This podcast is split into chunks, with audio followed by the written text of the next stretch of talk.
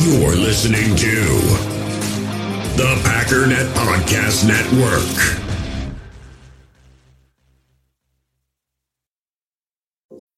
When you need mealtime inspiration, it's worth shopping Kroger, where you'll find over 30,000 mouthwatering choices that excite your inner foodie. And no matter what tasty choice you make, you'll enjoy our everyday low prices, plus extra ways to save, like digital coupons worth over $600 each week. You can also save up to $1 off per gallon at the pump with fuel points. More savings and more inspiring flavors make shopping Kroger worth it every time. Kroger, fresh for everyone. Fuel restrictions apply.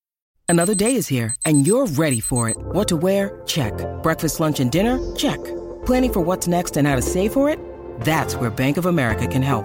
For your financial to-dos, Bank of America has experts ready to help get you closer to your goals.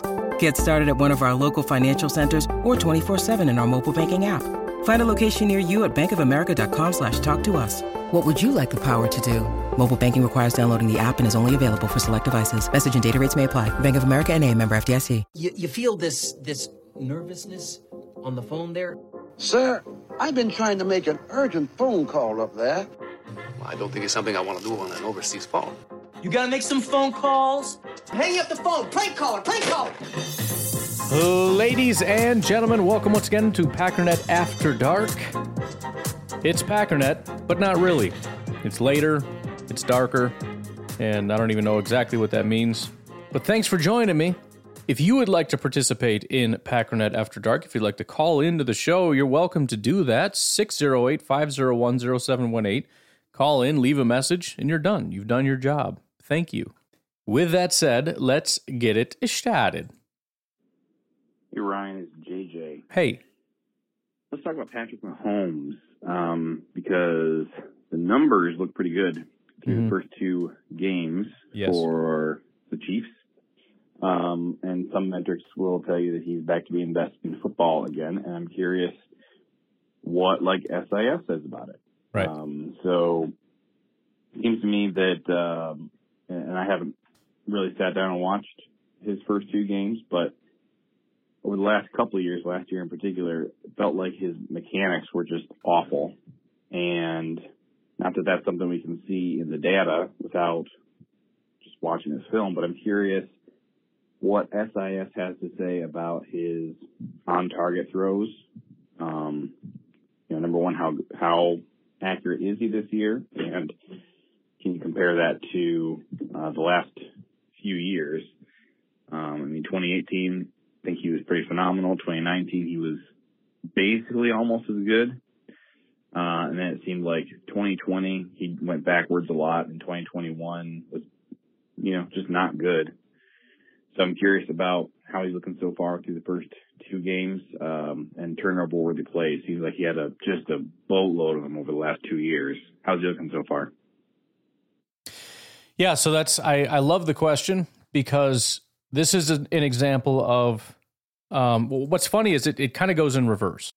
What what usually happens is somebody puts up baseline garbage stats that don't really give a full picture, right? Yards, completion percentage, touchdowns, interceptions. That's all anybody sees when it comes to quarterback. And Pat Mahomes is doing a good job with that. Um, as far as yardage, Pat Mahomes is sixth with 595 yards. Touchdowns, he's tied for first with seven, but he's the only one in that group with zero interceptions. So you can easily look at that and say he's doing one of the best. But you mentioned accuracy, and, and when I talked to you, you were like, well, everybody's saying he's back to being super accurate. That's 100% coming from his completion percentage, which he ranks third, 73.0%. Geno's number one, believe it or not. So people look at completion percentage and call it accuracy. People look at yards, touchdowns, interceptions and call it talent. When you look at, when I look at PFF, SIS, um, Football Outsiders, whatever other additional context there is, because we realize completion percentage, yards, touchdowns, interceptions don't give a full picture. We look at it and then we report back to whoever, Twitter, and they lose their minds and say, Hi, you're an idiot for relying on PFF. All the while, they're relying on garbage statistics. Now, granted, there's generally a correlation between being good and getting good yardage, right? Aaron Rodgers does a pretty, I mean, he's never really been a super high yards guy, but the touchdown to interception ratio and stuff like that, Davante got a bunch of yards. He was good. There, there tends to be somewhat of a correlation there, but it doesn't really give a good enough picture. So, right off the bat, we'll just stick with PFF for just a minute before we move on to SIS. Um, when you add in some context, Pat Mahomes drops to 11th as far as his overall grade. He has a 69.9 overall grade. His passing grade is 10th. He's behind Aaron Rodgers, who is 5th. Remember, Rodgers hasn't really been himself. Right? There's really only two quarterbacks right now that are destroying the world, and that's Jalen Hurts and Josh Allen. Everybody else is immaterial. But you're right, there's also big time throws and turnover worthy plays. He does have zero interceptions, but but one thing that happens to Pat a lot, or you know, sometimes there's these narratives that float around that aren't exactly true. One of them being, not saying it's not true, but one of the narratives that floats around is that Pat Mahomes throws a bunch of picks that get dropped. Well, we can look at how many times somebody threw basically an interception that didn't get caught. They're called turnover worthy plays. It's a play that was worthy of a turnover. Well, if the DB couldn't have caught it, or linebacker or whoever, it wouldn't be turnover worthy, would it? He has four turnover worthy plays. So he has zero interceptions, but four of them could have been intercepted. By the way, of everybody else that had four turnover worthy plays, there are at least two of them were intercepted. Kirk Cousins had three of them that were intercepted. So yes, he is extremely lucky with, or maybe, maybe just the way he throws the ball is hard to catch. I don't know what it is. There's something weird about it, but he's not doing a better job because he has lower interceptions. If you look at his turnover worthy play percentage, 4.8%, nearly 5% of his passes are turnover worthy. That puts him eighth in the NFL. Justin Fields is number one at 9.8%. Almost 10% of his passes uh, dude is uh, only above Dak Prescott. So there you go. Likely will stay above Dak Prescott for the foreseeable future because Dak, you know, probably not coming back for a while. Although he could get worse. So there's there's some general stuff with PFF. Um, actually, let's do a couple more here. Deep passing grade. One of the biggest things that I've noticed about Pat Mahomes, he's he's seen as like this big, air it out, super accurate, you know, guy that can throw it 40 yards right on a dime. He's not at all that. On passes 20 yards or more, he has a 63.2 overall grade. He's completed three of eight passes. Now, it's 106 yards and a touchdown, so it looks good statistically, but three of eight. Three big time throws, which makes sense because he, you know, whatever, and one turnover worthy play. He ranks 21st. He's literally behind Trey Lance in that metric. But let's take a little peek see at what uh, SIS has to say. So again, if you look at completion percentage, Pat Mahomes is third at 73%. If you look at how many of those passes are on target, though, he ranks 16th at 71.2%. 71.2% of his passes are right on the money. 16th. What about catchable passes, as in it's anywhere within the radius whatsoever? He ranks 20th. Only 80.8% of his passes are even catchable, 8 out of 10. He's behind Marcus Mariota, and one spot ahead of Mac Jones. I'm sorry, that's not good. Sounds to me like he's getting bailed out by his receivers who are doing a phenomenal job of just dropping nothing. And the DBs are doing a great job of making him look great by dropping all the interceptions. By the way, one thing I like to do is bump out the air yards, so eliminate every pass below five yards. His completion percentage drops to uh, 62.8%. He's sixth in the NFL. If you look at his on target passes, how many of those passes are right on the money? 60.5%. He ranks 21st, one spot ahead of Tua, one spot below Mitch Trubisky. And then if you look at catchable passes, Pat Mahomes is the fourth worst. Worst. I mean, it depends how you sort this out. Maybe maybe I need to add a couple more pass attempts in here. There, that helps him a little bit. Out of 34 quarterbacks, he's 28th. Catchable passes. Beyond five yards or more. Pat Mahomes, only 70% of his passes are catchable, 69.8. Seven out of 10 are catchable beyond five yards. Justin Fields is dead last with 50%. Burned them. And then again, looking at deep passes, um, completion percentage, even with that, he drops to 12th. 42.9% of those passes have been caught. If you look at his on target passes, he ranks 20th, um, 42.9, which is the same as his catchable passes, which puts him 25th out of 30 quarterbacks on 20 or more yard passes. He is one of the least accurate quarterbacks in the NFL. He's not accurate. Now, it, it, the, it's obvious that he does a very good job working within the system and getting enough passes where they need to be, probably making the right decisions at the right time in a great system that sees a lot of guys open.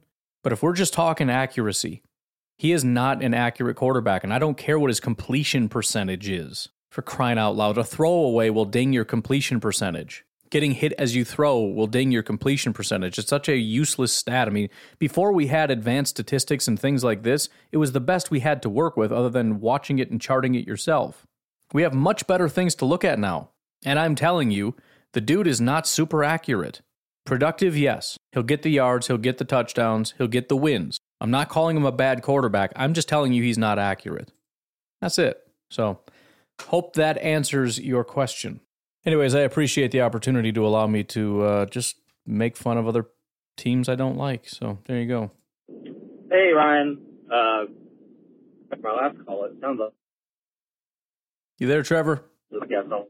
Whoop. But uh, I still sounded really fast. So I'm going to try to slow it down now. All right. Um, Sounds probably good. be trying to get all my thoughts in there. But There anyway, um, great win last night for the team. Yeah. Uh, Sammy Watkins seemed to have a big day. I can't wait to hear how all the Packers fans try to say uh, that you know everybody thought Sammy was going to be terrible. It's it's one week, it isn't the isn't the whole season, but you know everybody probably just going to say, oh, he's probably just going to get injured next week anyway. Not give him any credit for the good week he had. I'm going to pause there for a second. The other funny dynamic of that is the fact that uh, Julio Jones was injured this week. So, you know, but and, and here's the thing: you you can say that okay, it's just one week or whatever, but how much grace were you given when Julio went off, quote unquote, went off last week? He caught what two passes or something? I don't know, but he he had a semi big game last week. Did anybody say, hey, it's just one week? It's not a big deal. Let's not freak out about it. No. It was you bunch of morons took Sammy Watkins when you could have had Julio. Well, Julio was injured and Sammy had a great day week two. I don't know what Julio's going to do. I don't know what Sammy's going to do. Probably don't need to overreact to either. But for that reason, you can go ahead and, and gloat a little bit if you feel so inclined. Um, other than that, I know you're talking about AJ Dillon. There not being much there for him. I just I felt like he was running kind of weird yesterday. I don't know if you noticed it too, or maybe if you get a chance to watch the game back, maybe I'm misremembering. But you know, I'm thinking of a few times. I know like he he'd be getting upfield and he kind of like stop in place, Uh, like he was trying to decide where to go. And I know there was one time towards the end of the game I'm thinking of he like ran, got like near the line of scrimmage, and there were no defenders there yet, but I think he just had the backs of all his linemen, and I don't know. It seems like a lot of running backs would just like run into and through their linemen, you know, get that extra push, just get some yards. But I, I don't know. I feel like he was. Running. I'm I'm to check it out after the game, but I I think I think Dillon is a run from structure guy. He wants to follow the way the play is designed, and I don't think the offensive line did a necessarily a fantastic job. Just my assumption, I don't know. But if he's similar to the issue that Aaron Rodgers is having, right? The guy's open, throw it. Well, he's he's there and he's supposed to be over there. Okay, he's open, throw it, right?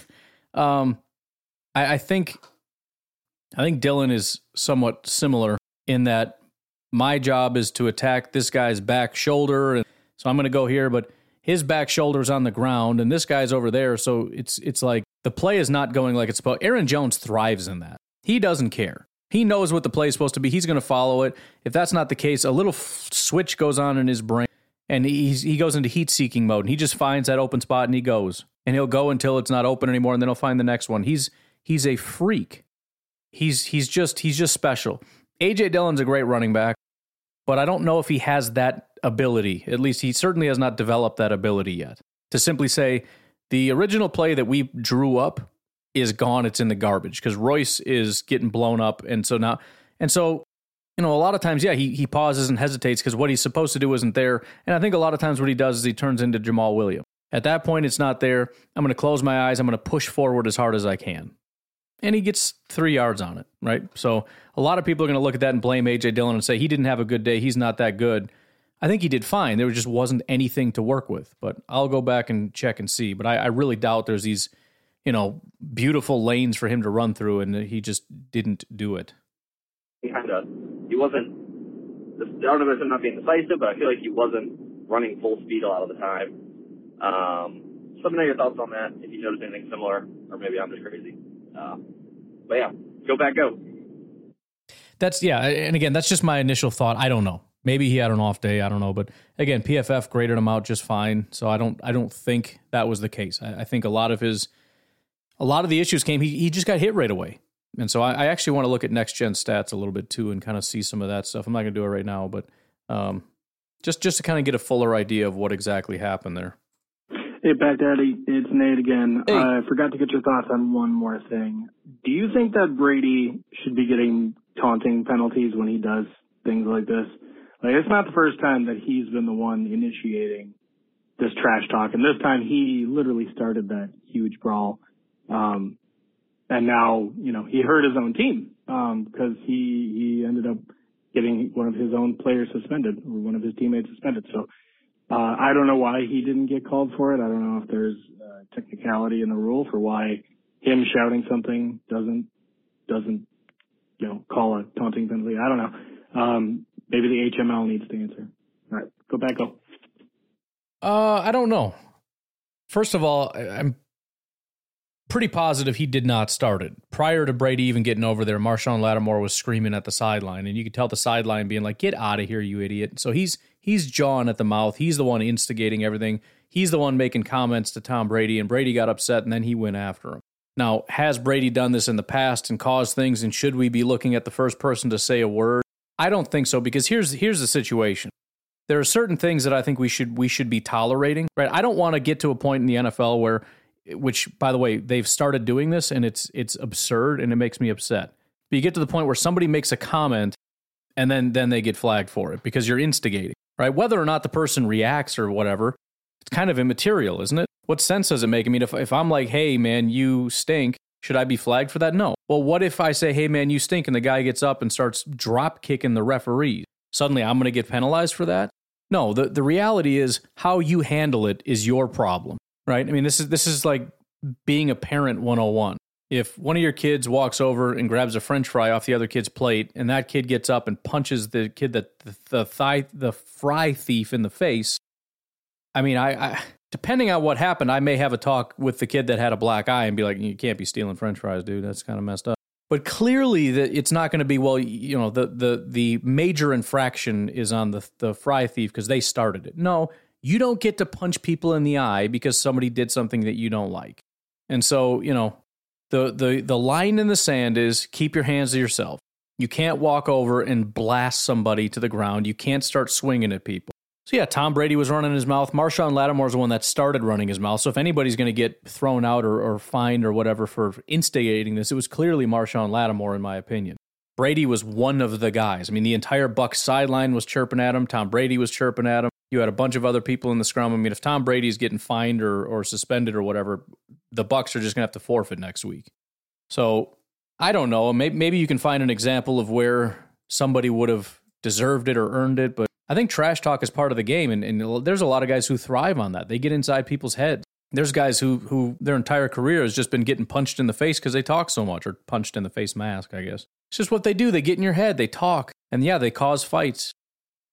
I'm I'm I'm making you mad. That's what I do. Should we penalize that? No. Let it, let people get in people's heads. If they can't handle it emotionally, then good. Let them get suspended. Now, yeah, Brady hurt his own team, so if that was his malicious plan, which again I don't think it was because he didn't instigate it at all, then it then it backfired. But I just think the Bucs hate Marshon Lattimore. I think this is. I mean, I know it's been a long-standing thing with Lattimore, you know, and and uh, and Evans going back and forth, and I'm I'm sure they just really dislike each other. So when Marshon makes a play, he starts chirping, and the entire Buc sideline, including Brady and everybody, kind of gets upset, and it becomes a big thing. But the point at which you start finding people or suspending people is the point at which they start breaking major rules, which is physical altercation. Which personally, I, I couldn't really care less. I mean, granted, if you don't punish it, it's going to get out of hand. But I don't know if I care. I mean, do do I care if there's like brawls every game? No, I don't care. What are they going to do? Push each other? They've been hitting. They, they hit each other ten times harder on a kick return than than a you know haymaker into a face mask. Worst thing that's going to happen, the dude's going to break his own hand. Oh well. So what? I mean, this is all we don't want this for you know families trying to watch TV games. Which I mean, who cares? We're pretty protective of our kids, and you know we, we we have to. I have to pause the TV when like scary commercials come on. I promise you, I'm not going to have to pause the TV when a fight happens. There's ten times worse. The the com- the advertisers you're worried about are posting commercials that are 10 times worse than a fight on a football field. So don't worry about it. I don't know. The whole thing's stupid. Who cares? Who cares? Let them fight. Let them yell. Let them scream. Let them make fun of people. Let them taunt. Bring taunting back. Who cares? Well, it's childish. Yeah, so what? Why do you have to penalize being childish? I don't understand. Like it you don't have to be to the point where everything I don't like should be disallowed. I don't think people should do it, therefore it should be punished. That doesn't make sense. It's stupid. So what? Let people be stupid. So dislike them for being stupid, but you don't have to penalize them. You don't have to cause 15 more flags in a game and suspensions and all this stuff because somebody's talking and taunting and eh, who cares? And I know Nate the the crux of your question is if somebody's going to get thrown out, it should be Brady for being a constant instigator. I get it. I'm not talking directly at you. I'm just saying in general, this whole thing to me is stupid. Forget the whole thing. It's a football game. They're hitting each other. They hate each other. Good. Good. Make it violent. I don't care. That, that's what makes it entertaining. That's what makes a Bucs Saints game super exciting is the fact that Evans and, Lattimore hate each other so much. And if it gets to the point where they start swinging, sweet. Heck yeah, dude. Let's uh, get a little intermission going here. I dig it care. They're going to be fine. They're wearing padding. Nobody's going to get hurt in a fight. Nobody has ever been injured. Has anybody gone on IR because of a fight in a football game ever? You've seen more people get injured jumping up and catching a pass and coming down and landing weird on their knee than you find in fights in a football game. I've never seen anyone even so much as sprain their elbow in a fight. I wouldn't be surprised if you rarely find a bruise. Who cares? Being babies about everything. The grown men settle in their differences. Let them handle it. Anyways. Hey, uh, I have one more thing. Um, Chris Collinsworth, oh, I know you the announcers too, and like probably weren't listening to them, but make here we go. The Dillon handoff was all Rodgers' fault, um, and it seemed like very poor commentary saying how Rodgers was in Dillon's way, trying to get away. Um, I don't know. Not that Rodgers is perfect or anything, but I think I'm more leaning towards trusting Rodgers knew where he expected. To- Just going to stop you real quick. Rodgers admitted it was his bad. So I don't. I, I, I agree. That was my first thought too. Was you know I trust both of these guys, Rodgers and Dillon. But if I had to guess, Rodgers is not going to cause a fumble on a handoff for crying out loud. How many handoffs has he done perfectly? It doesn't make any sense. But he admitted he said it was his bad. He messed up. He was standing in the wrong spot and it caused a fumble. So I'll let I'll let it play out. Or something, but um, definitely seemed like Dillon was running the wrong way. Seemed like Rodgers was expecting him to go outside, and Dillon was coming on the inside of Rodgers. So I don't know. What do you what do you think there? Do you think that play was Dillon's fault? Was it miscommunication? I mean, obviously, in this game, it didn't end up being a huge deal, but you do something like that against Tampa next week, right? And probably gonna be a different outcome to the finish of the game because one turnover like that can decide the game. So just to know your thoughts on that. Uh, obviously, this isn't like a recurring problem for Dillon or anything, but definitely seemed like his fault to me. Um, and I guess a little blame on Rodgers too at that point when it seemed like Dillon was in the wrong spot. Maybe you just tuck it and take the loss and don't try to force that ball over there. But I thought anyway, that, yeah, go back go. I thought that too, to be honest. Um, so First of all, you're right. This, this is, and Rodgers talks constantly about mental errors, and he, he even mentioned that that goes for me too. And this is one of them. You can't do stupid stuff like this, but there is also a little bit of that. There needs to be an element of listen, if if and maybe it just takes a couple of these plays to realize how devastating it is to to try to force the play to work because you're you're obviously you're down there and you really want it to work and I think I can pull this off, but there gets to be a point where it's like, you know, this something is very wrong. Just grab the ball and, and see if there's anything to run for. If not, just fall down. At least we get to live for another day. If nothing else, we're getting a field goal out of this. We don't want to risk this being, you know, if you've got a running back running into your chest, I don't hate the rule that says just fall down with the ball because nothing's worth giving the ball to the other team. So there there might be some kind of discussion about that, but hopefully that shouldn't ever ever ever happen again under Aaron Rodgers. I don't know if I've, I've I, I, I don't know. I, I would be stunned to find out it's happened more than five times in his career where he caused a fumble on a handoff because he stood in the wrong spot. You know what I mean? But I will say this though, and, and I was kind of conflicted because I was I was thinking about it, and the frustrating thing was they're doing so much it really is a lot. There's so much motion, and this guy goes here and he goes, you know, and it's it's funny because you'll have it's like Rodgers is in shotgun, and then Christian Watson runs in front of him, and then the ball's snapped, and then they'll do it's like even the way that they hand things off, it's it's almost like you turn one way and then you turn back around because you're you're pretending to hand off to the one guy and then you hand it off to the other guy. So it's it's just there's so many moving parts to all these little things and every play, like I said, seems like a different play. They're they're just digging so deep in every little nuanced thing, and seems like it's even getting to Rodgers a little bit. And at one point, I was like, you know, maybe we just dial it back a little bit and stop trying to be so confusing and so crazy, like when Christian Watson came across the formation. But then I thought about it and I'm like, you can't do that. That's what makes this offense so dynamic. It's the complexity. So you got to take the the bad with the good, I guess. I don't want to say let's stop doing motion because your center might snap it into the guy's, you know, chest as he's running across the formation. No, clean it up. It's the same thing I said about the defense in week 1. We don't need to change our defensive scheme and you know fire Joe Barry and go get a guy that likes to play man coverage because two safeties had a terrible day. No, do it right. Do it right. But yeah, that that thought kind of occurred to me that it was like there's just so much going on that even Rodgers is getting confused and the mental errors and it's like at some point you kind of get to the point where it's like nothing's worth this, you know? But they don't get down the field as well as they did if they don't have that style of offense. So again, you got to take the good with the bad. Hey Ryan, uh, third call today. All good. Guess you're gonna start calling me Thomas Austin. Um, Where is Tom? I just heard where you said Rodgers took blame for the fumble. Oh, there you and I go. went on a whole long thing about that. Yeah. Um, you might have already responded to it, but if not, feel free to ignore that now Sorry. because I guess I'm just wrong.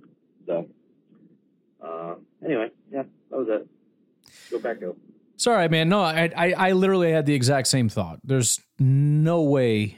I shouldn't say no way, but very unlikely Rodgers is to blame for this. Um, I mean, it, it's pretty unlikely Dillon would be to blame, but it'd be a lot easier to believe that Dillon messed that up or or something happened. You know, I, I don't even know if there was motion, but Watson came across. He was too close, so I had to kind of scooch, and then he, you know, the timing was wrong. I, I'd, I'd I'd be willing to blame anybody but Rodgers on that, but Rodgers just flat out said, "Yeah, that was my bad." So, hoosh. Hey Ryan, this is OG Boomer from Germany again. What up? Uh, I'm feeling better. Good. Uh, after my week one meltdown, Yep. and uh, you know I'm I was sober for a few days. Yeah. I got over the game after a while, but I felt I had to cover that right away, get it out of the way. And I apologize to the other caller who seemed to think I was inebriated. um, because, you know, I was a little bit beyond that. anyway, I just wanted to get that out of the way. So I got a tough question, and All it right. has nothing to do with the Bears. Well, I could ask two more, but let's go with this. We're in uh, almost in October already, right? And so I'm thinking ahead. Okay. I have a grill. My wife's in the States visiting her son, and my daughter's there too. So they're having this little thing. Well, they're coming back towards the end of October.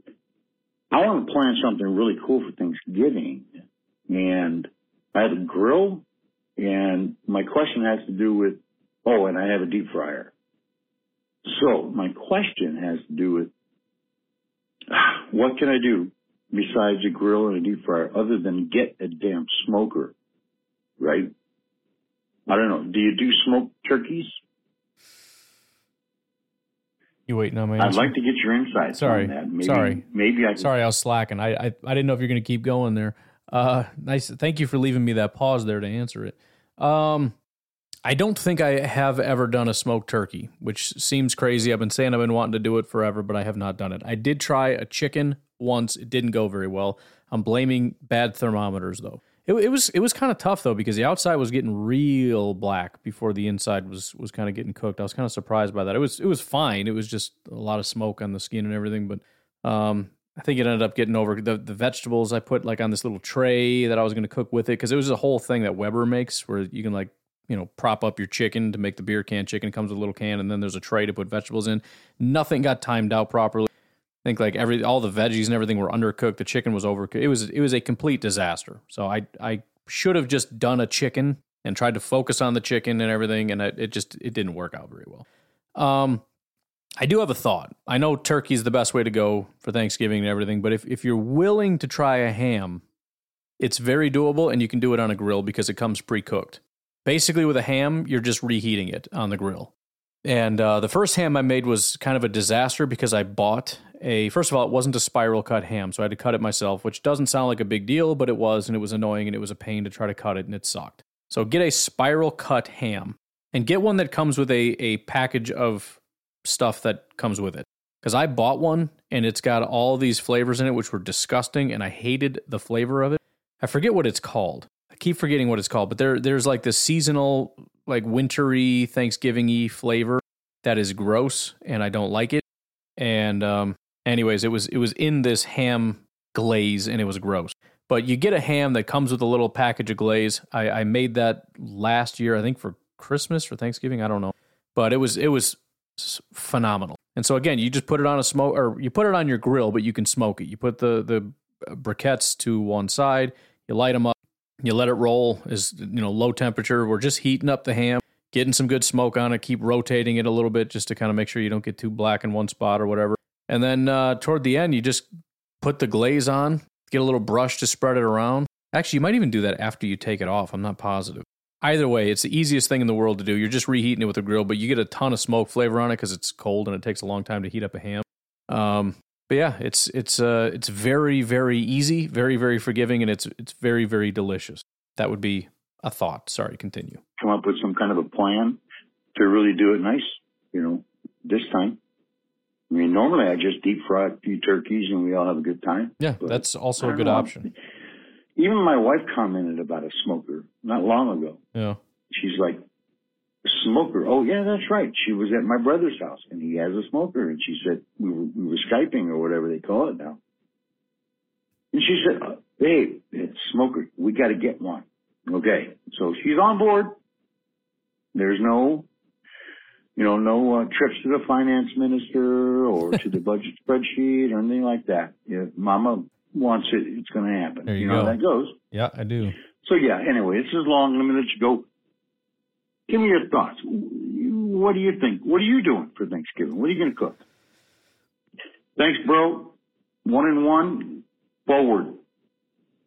Yeah, I don't know about Thanksgiving. I haven't really thought that far ahead, but um, I will say you can get smokers pretty cheap. I mean, even if you want to get the uh, the traditional pellet grills that everybody's buying now, um, which are super easy, set it and forget it type stuff. Those those are coming pretty cheap now. I mean, I went out and got like the big Papa.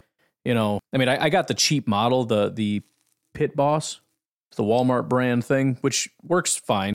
But um, I got like the really big. It's got like the thirty pound hopper or whatever, thirty gallon hopper or whatever. Which which actually that is kind of nice. I, I, would say don't skimp on the hopper because if you're doing like an overnight pork butt cook, you don't want to have to set alarms twice in the middle of the night to refill the hopper, and you certainly don't want to wake up the next day to an empty hopper and find out that this thing's cold and it's just been not doing anything. Um, but if you if you don't want to go that route, route, you can get even cheaper. They've got, for example, Weber has what's called a, the Weber Smoky Mountain, people rave about that thing and it's real cheap. You can do what I did. I, I got a, a Weber grill that functions as a smoker. It doesn't have very much surface area, but it's bigger so that you can use it more so as a smoker.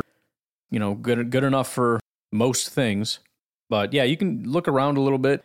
Even if you want to get uh, real hardcore and get you one of them stick burners, those things are are dirt cheap. Now they they they're really high. I don't know. I've never done it, but they're really hard to do basically what you're what you're paying for aside from from quality overall with a stick burner when you talk about high priced um uh, you know stick burner grills or or smokers it's it's ease the problem with some of the cheap ones is they're so flimsy a lot of heat escapes the smoke is not it kind of leaks out a little bit so trying to maintain consistent smoke and consistent temperature is really hard so you kind of have to just sit out there and tend to it a lot the big ones you know they, they got those ones that are put on the back of a trailer that are as big as a truck. They only put food, I mean, depending on what they're doing, but a lot of these guys will only put food on like the end or on, on a couple little spots.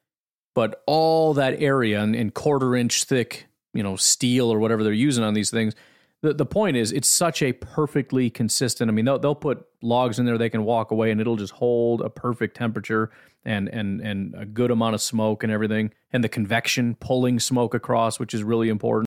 They get these giant stacks on there because the bigger the stack and the longer it is, the more air is being pulled through.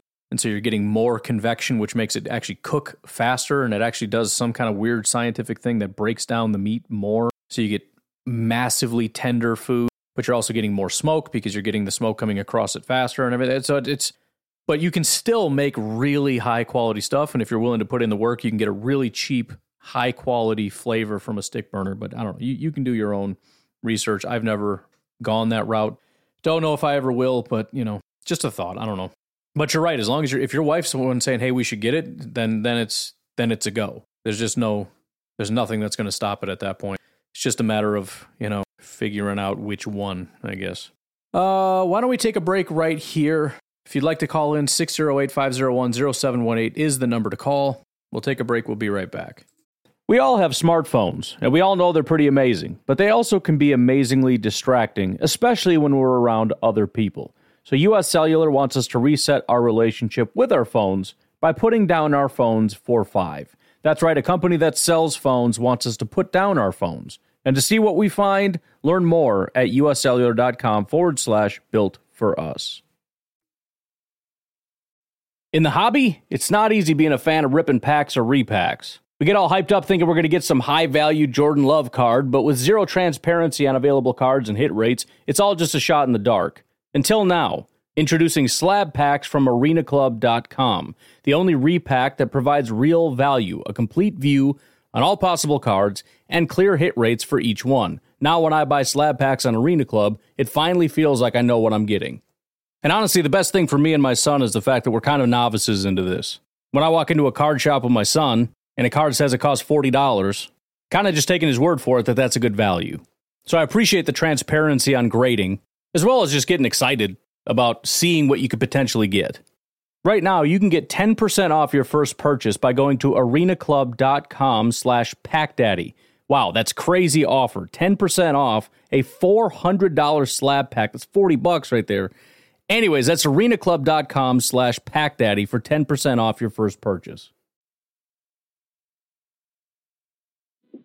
Hey, Ryan. Um, this is another call, OG. Hey, um, what up, OG? I don't know. I guess I will talk about the Bears a little bit. That a boy.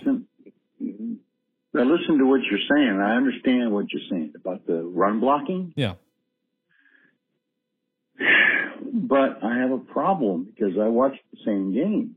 Okay. I don't have a big problem. You know, just a little bit. A few times I noticed myself. I caught myself uh, sort of contrarianly thinking along what you were saying was when it comes to the run block, I, I don't know. I saw the running backs, especially Jones. I saw him, uh, Dillon too, but I saw Jones having to make two or three really hard, you know, plant cuts just to get three yards. And then, right. you know, he'd break. But I never, I never, I don't remember seeing a hole. That you normally see when when teams are running all over you. Right. You know what I mean? In other words, when you have like uh, uh, just a blocking machine up front, you can get you know look at Tennessee or whatever. But I never saw holes like that. So I, I don't know. Maybe uh yeah, maybe walk that back up just a little bit about how great we are at run blocking. I, I I'm not sure about that. Um yeah. So that's about it for now.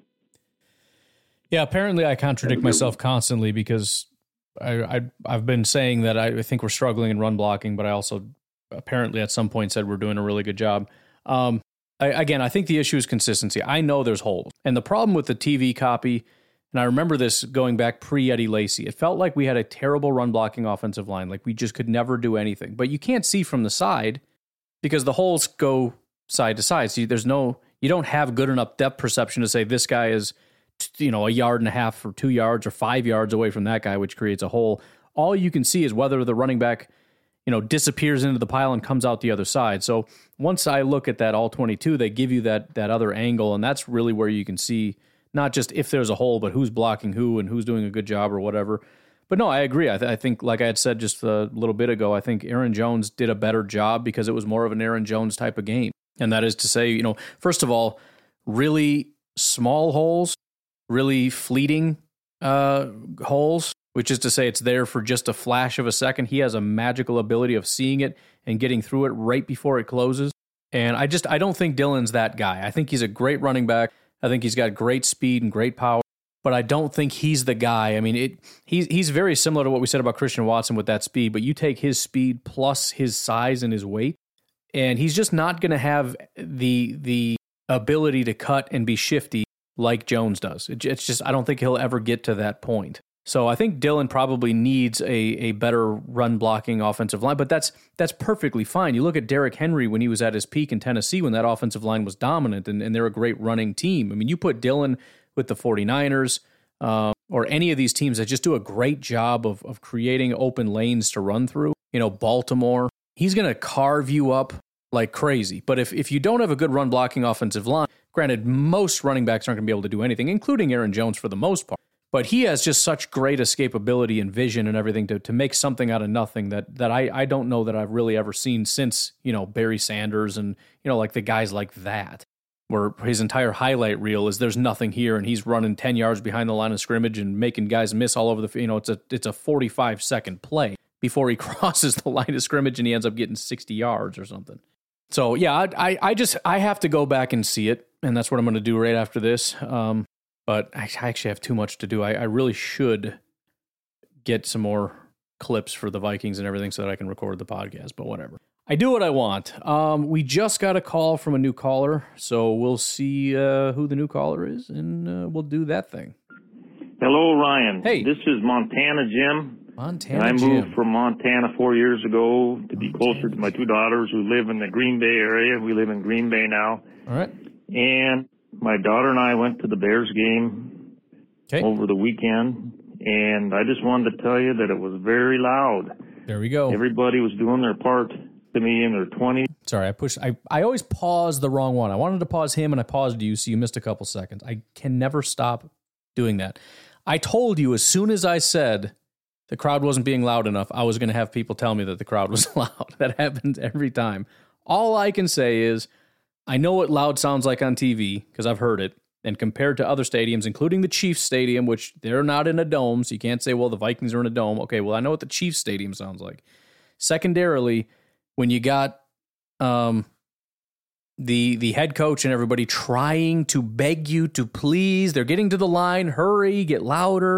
You know, I mean, it's one thing to be really loud, like right at when they snap the ball on third down, but there's it's like dead silent on second down. There's nothing. There's nothing on first down. There's nothing on second down. And when they're in the huddle on third down, which is also very important that you're loud because that's when the play's coming in and they need to be able to hear it the the the build up for how long it takes for everybody to get up to to full volume is it drives me nuts. Like just immediately, like the second down plays over, let's go, let's go, noise instantly. Come on, scream, yell.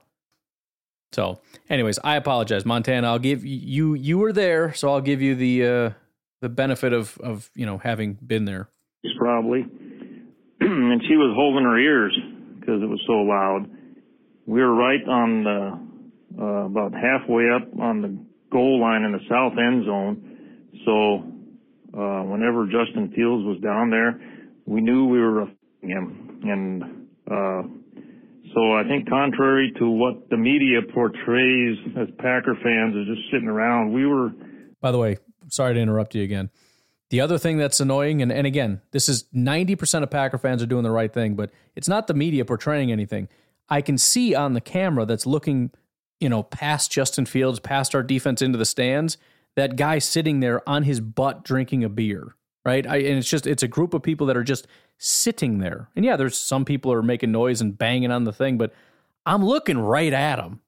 so I can see. I know it wasn't you, um, and I'm sure it's it's you know loud as far as what the, the girl was able to handle as far as as volume goes, but um, I don't know. I, I, think I think next time you'll have to go to a Vikings game or something and compare and contrast the the noise levels because I, I think I think we're lacking a couple decibels compared to some other stadiums. Very loud. I just wanted to reassure you that that we were doing our part, and I think we made uh, Justin Fields looked like a very, uh, I guess, terrible quarterback. No matter what uh, friends in uh, Illinois say. So I think we did our part. So uh, I just wanted to say, go pack, go! And I love your uh, your podcast. And Thank you. Uh, Clayton, I think uh, we're I'm a redneck from Montana, and he's a redneck too. So I, I really love the way he he does his podcast too. So take care. Have a good day. Bye. And and again, I, I really want to emphasize 90% are doing the right thing, right? But it's just it's too slow. It's not enough. And and again, you absolutely cannot convince me that you weren't making not you specifically too much noise while the Packers are on offense, right? So this isn't a media concoction.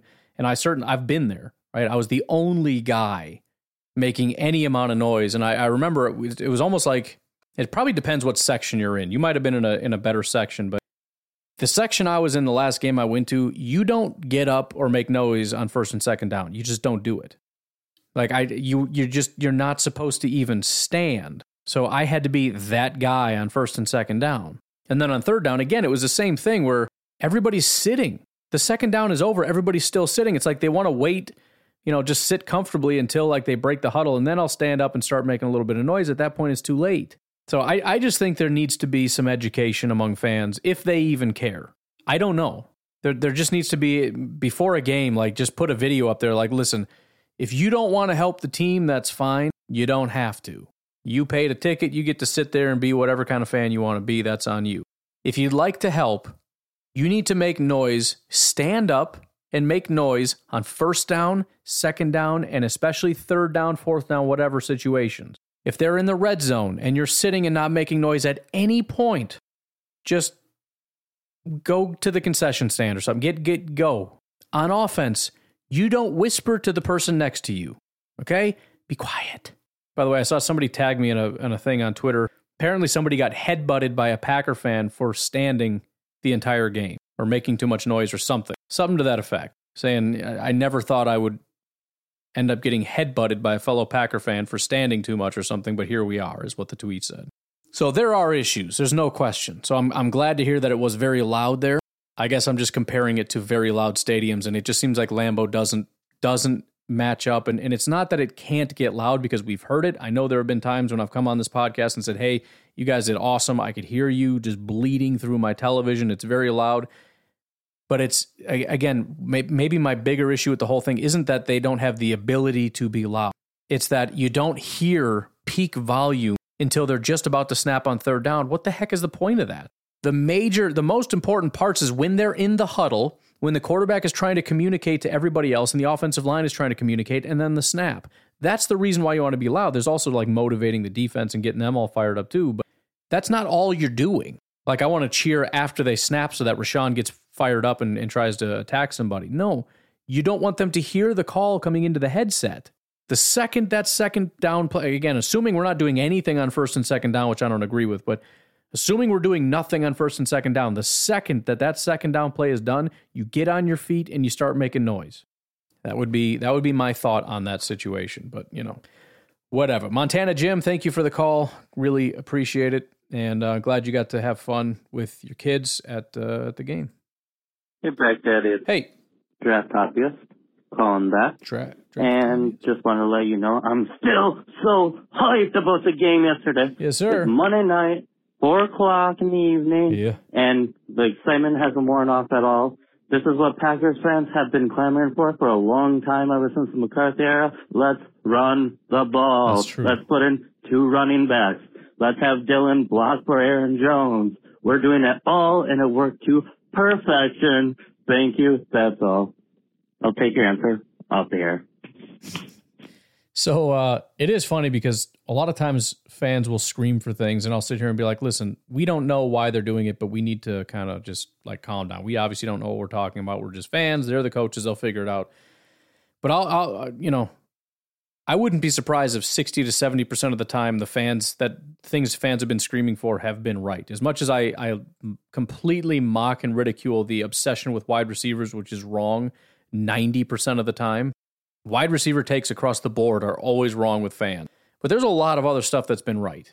I don't think anybody but the Packers wanted Jake Hanson playing football. Packer fans were right. Packer fans have been screaming for running the ball more. That's correct. Packer fans wanted two running backs. Didn't really seem to be any reason other than it's kind of cool, but we're doing it a lot more now.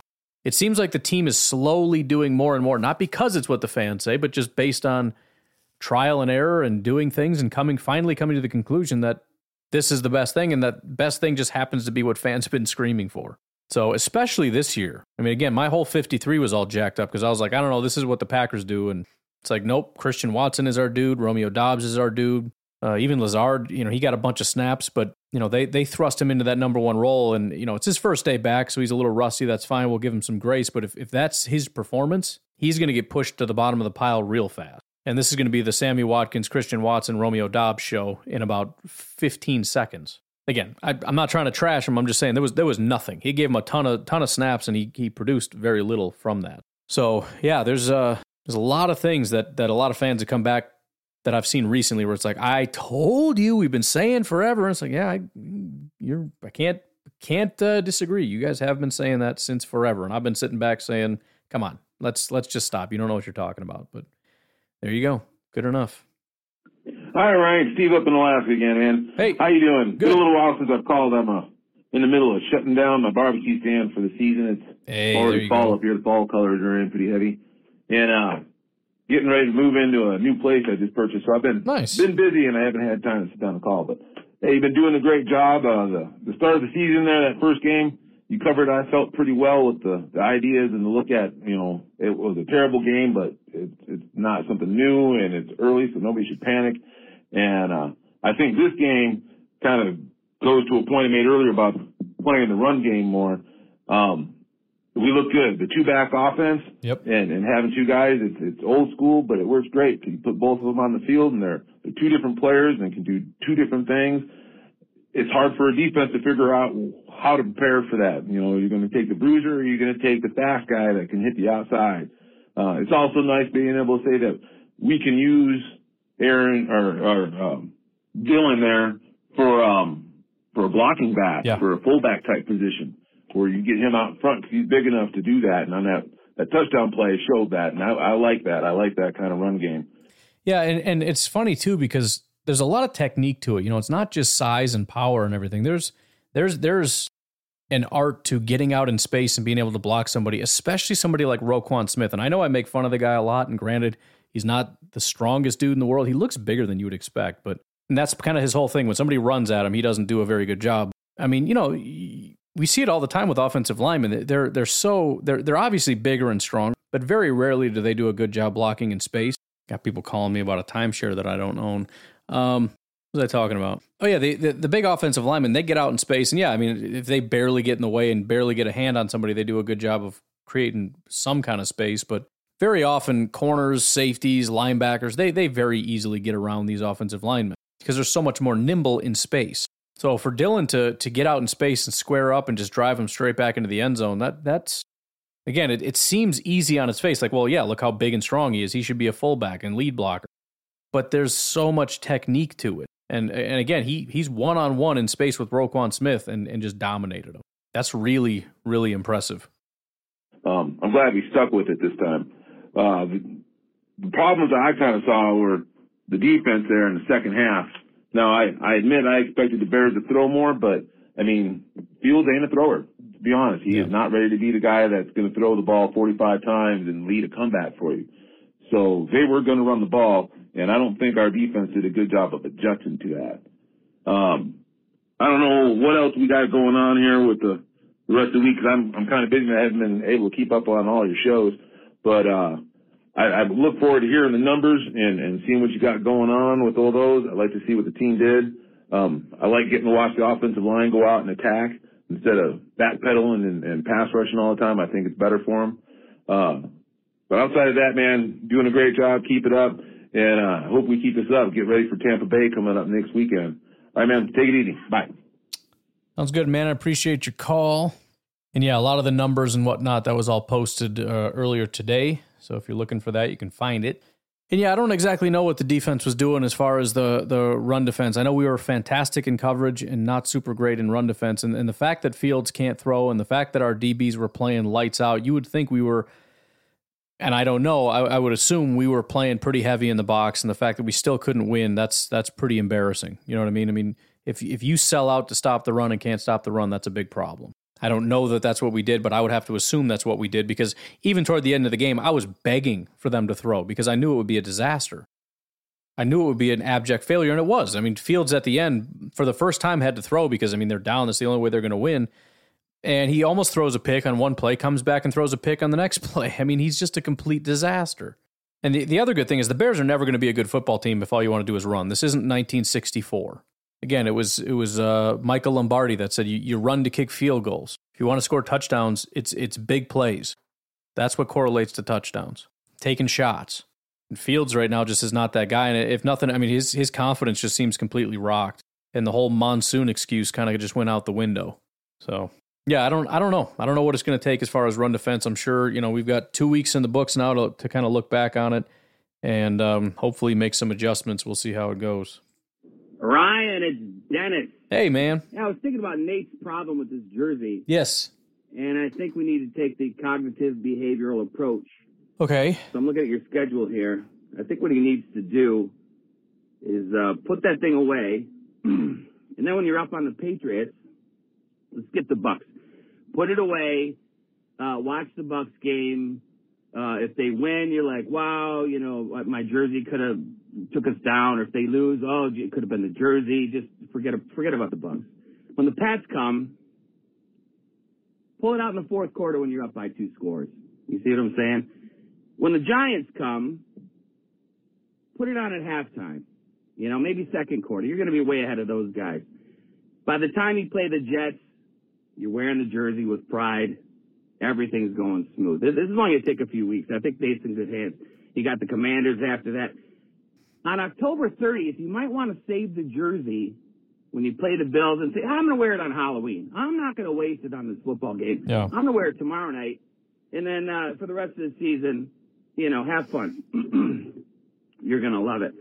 Uh, which brings up the other thing I was going to. So I, I I do get what you're saying, but because I refuse to accept um, doing away with superstition, um, it sounds to me what you're saying is don't allow the curse to happen when we when we need help right? So when you're up big against the giants or the jets or whatever bring it out at halftime and then you know if, hopefully it's too late.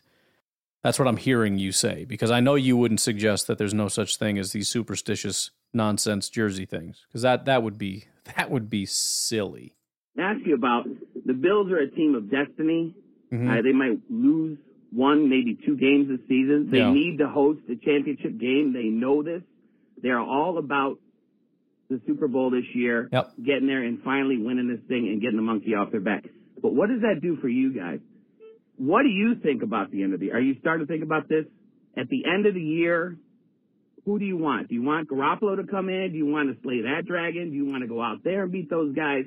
What would you like to see happen for you to face off with the Bills and make this upcoming game on the 30th the preview of the Super Bowl? What are you looking for at the end of the season? I'll catch you later. well if we're playing san francisco and san francisco then i would just advise you not to watch it because we're going to lose the game um, unless unless trey lance magically comes back from from surgery which i'm pretty sure he's already been declared out for the entire year but some kind of a magical thing happens or if garoppolo just goes out because he seems to be the magic sauce for that team i don't know why they get rid of him they're garbage every time garoppolo's not their quarterback but uh, yeah, just just cancel that. If it's if it's in Green Bay, I'll give them a shot. Although we, it's still like thirty percent that we win that game. Uh, Tampa also seems like a really tough thing. Um, I'll take the Rams. We got a shot against the Vikings, especially if it's in Lambeau. Might even be the Lions at this point. Who knows? We got to we got to see uh, what they end up doing for the rest of the season. You know, a lot of it is just matchup. Uh, I I'm quite confident the the Commanders are not going to get into the playoffs, but I would just feel uncomfortable if if we played them. They they it's just any team whose strength is like their defensive line. I don't want to touch it. I don't like it. Tampa, they're really good up front. I don't want to play with them. 49ers, they just they just they're really good in the trenches. We don't beat teams that are really good in the trenches. The Rams do have Aaron Donald, but I wouldn't say that they're really good in the trenches. They're they're they're a good coverage team and they're kind of a finesse offensive team and we can handle that. Tampa, the 49ers, Washington, uh, Philadelphia seems like it would be a nightmare. They're all about the trenches. Offensive line is dominant. I'm not positive about their defensive line, so we might have a shot against them. Pass rush would be kind of lacking, but if it's a shootout, we might be okay because I don't know that their defensive line is that great anymore. So maybe Philadelphia would be okay, which at this point, 2 and 0, and they're looking phenomenal. Uh, that might be a thing. Uh, Saints, I don't like. I think their offensive line is declining, but it, again, it's that defensive line. That's where their strength is. And they got Marshon Lattimore, they got strength on the back end, but I just I don't like New Orleans. Minnesota, I, again, I think we'd be okay. I, I know their defensive line made us look silly, but I don't think they're actually all that great. I think our offensive line completely imploded, so I would be okay with that. LA, I'd be okay. Uh, who else would be a team? Dallas, I think, is already out of the running, but I think I'd be okay with Dallas. We usually historically do pretty well against them. And uh, the Cardinals, I also think would be fine. I don't know, but it's again, it's more of a finesse team. We we do great with finesse teams because we are the kings of finesse. We're not supposed to be anymore. We're supposed to be this hard hitting, you know, bullies and all that stuff. But I still feel like this is this is in Rodgers' DNA. You want to play air it out football. You want to play a 45 to 47 game. Rodgers likes those games. If he's comfortable in the pocket, I like our chances. And I don't know that Arizona has necessarily got the defense to be able to scare us. So I'd be okay with that. So it's it's just teams like Tampa and the 49ers and stuff that I, I just I don't want to do it. Anyways, um yeah, we'll do we'll do the last one. I like to save some, but I just feel bad leaving uh leaving Yankee New Yorker off the uh list. No, Ryan, I haven't called in a while. This Hey. is Yankee New Yorker from Westchester County. How you doing? Somers, New York uh, listener. How, that, how about that reality check for the Vikings? I How was listening to your About after dark. Well, that? you was doing a play-by-play, but uh, Yeah. anyway, I noticed you never mentioned um, Aaron Rodgers' haircut. I, I wrote to uh, Clayton that he uh, looks like Jack Nicholson in the, the character in The Shining. Anyway, I want to know what you think about his hair. Anyway, and you do sound like David Letterman, by the way. Go back, go. Okay. Um, I'll take that as a compliment. I like Dave. I can't do his laugh, and I think I tried it last time and it was a disaster, so I won't do that again. Uh, you're right. I have not commented on Aaron Rodgers' haircut because I don't care. Honestly, everything it reminds me of, I don't want to say what it reminds me of because it's going to cause controversy. It really is. Like if I put it out there and anybody else is like, "Oh yeah," it's going to be a problem. Let's just say there are a group of people in the world that are not very well liked that like that style of haircut. I don't know. But you know, we'll just we'll say Peaky Blinders and we'll leave it alone. I guess it is becoming kind of a popular haircut. You know, like the the shaved and the. It, it seems like it's becoming more exaggerated. I know a family member of mine had that, and I was like, oh, you that looks weird. But now it's like very shaved and like very floppy on top and everything. I don't know. It's it's it's uh it's a weird thing, but it's I think it's just trendy is all it is. And he's following a trend that seems weird because it's new, but pretty soon every all the young kids are going to have that stupid haircut, which is 10 times better to be honest than half the things we've seen in the last 10 years. So I'm fine with it. But it's just it's unusual and every time a culture thing changes and you see it, you're like you look like an idiot. And then 10 years from now when people don't have that haircut, it's like what are you doing? You look stupid. I don't know. Trends are weird. Uh, but yeah, as far as the Vikings, haven't had a lot of time to talk about it. I thank you for teeing me up on that. But yeah, I mean, you know, the high flying. Why do I have a message here? Um, the high flying Minnesota Vikings offense, right? Kirk Cousins going to win MVP, most lethal. I, I how many times prior to Week One did I talk about the Vikings? You know, granted, they have some good pieces, but it's the same pieces they had last year. I, I must have said that 50 times. What is so special about this team that's different? Nothing. And then they then they had week 1 and everybody freaked out and it's like, "Okay, but they scored 23 points and we handed them points. We gifted them points because our our defense completely fell on their face and they only managed 23. I'm sorry, but if you're an elite offense, I'm, I'm looking more at like Buffalo getting 40 points a week. I'm looking at Detroit for crying out loud, the Eagles, teams that are, you know, scoring a lot of points. The Chiefs scoring a lot of points, I think. Yeah. Where are the Chiefs? Oh, yeah, number two. There they are. I skipped down too far. Yeah, the Chiefs, Miami, Baltimore. I mean, all these teams are getting a bunch of points.